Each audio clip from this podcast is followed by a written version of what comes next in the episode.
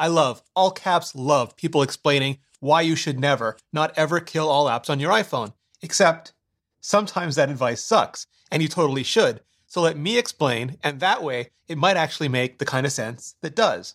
Sponsored by Brilliant. Most of the time, hell, almost all of the time, iOS will just do a way, way better job at managing apps and multitasking resources on your iPhone than any puny human could ever dream of doing, using on device intelligence, machine learning, algorithms to predict which apps you'll most want to open and when, and then preloading them to make sure they're primed and ready based on that bet. And if you like explainer videos like this, just hit the subscribe button and bell so I can make more of them. Here's how it all works. When you switch out of an app, it's supposed to save its current state and go to sleep, to hibernate. Then, when you switch back, it's supposed to wake up, to resume that exact same state, exactly where you left off. If you don't go back for a long period of time, though, or you load up the camera app, because Apple always wants that to be instantly available with zero shutter lag, and especially if you start taking a ton of memory intensive photos and video, but also if you launch a big cross compiled game or a bloated social media app, one that sucks all the RAM right out of the system, iOS will start to jettison, to jettison the last used, least used apps from memory to make room for all of those greedy new RAM sucking apps. Then, then you absolutely will have to relaunch any apps that got the boot, often just exactly those games and social media apps. And it's annoying, hella annoying, but it shouldn't happen too often, especially on more recent iPhones because those have much more RAM.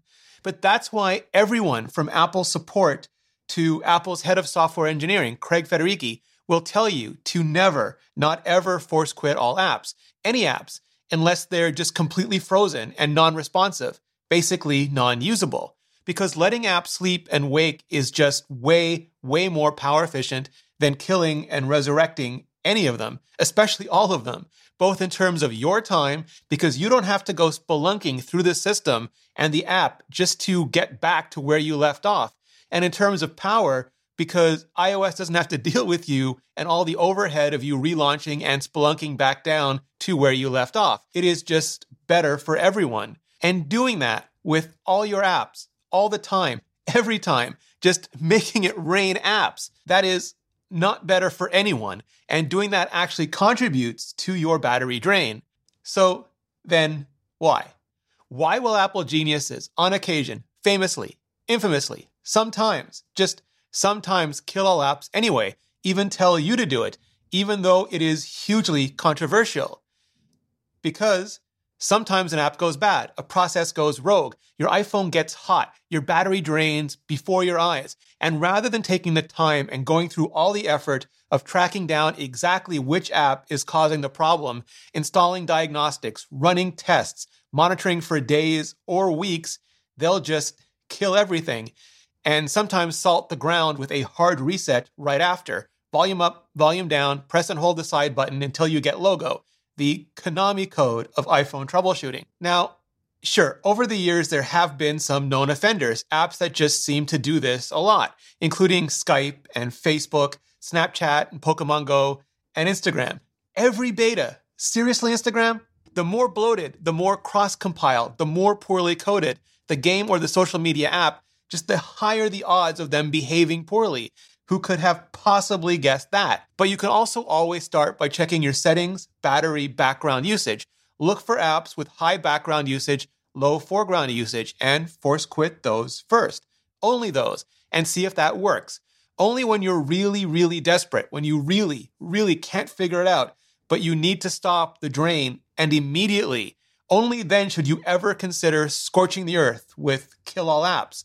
That is exactly why the Fast App Switcher lets you kill apps to begin with, easily even, but also why it doesn't make it at all quick, at all instant for you to kill all apps, at least not without making it rain killed apps. It's there for when things go wrong, really wrong, but it's just not convenient for you to do that good old fashioned restart. It's not there to be used all the time, not with wanton, reckless abandon, but only when you really have to. Otherwise, if you just force quit apps, all willy nilly like when you're looking for the cause of poor performance and excessive battery drain on your iPhone, well, that cause would be you. It's meant to be a scalpel, not a wood chipper. In other words, for the vast majority of time, almost all the time, just let those algorithms do their work. And to find out how they work, to find out how you can make algorithms yourself, to get started, to get into this industry, to help create a better, brighter future for all of us, for all of where everything is going, check out Brilliant, a website and app built on learning while doing and solving real challenges in real time.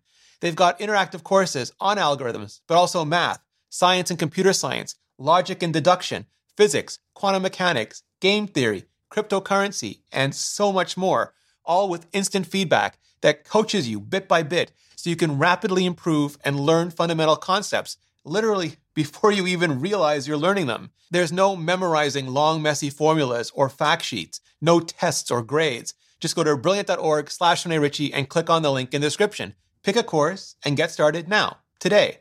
And clicking on that link really helps out the channel. For more on how Apple and their technologies work, just hit the playlist above. I'm going through every feature, every strategy, and explaining it all. So hit that playlist, and I'll see you in the next video.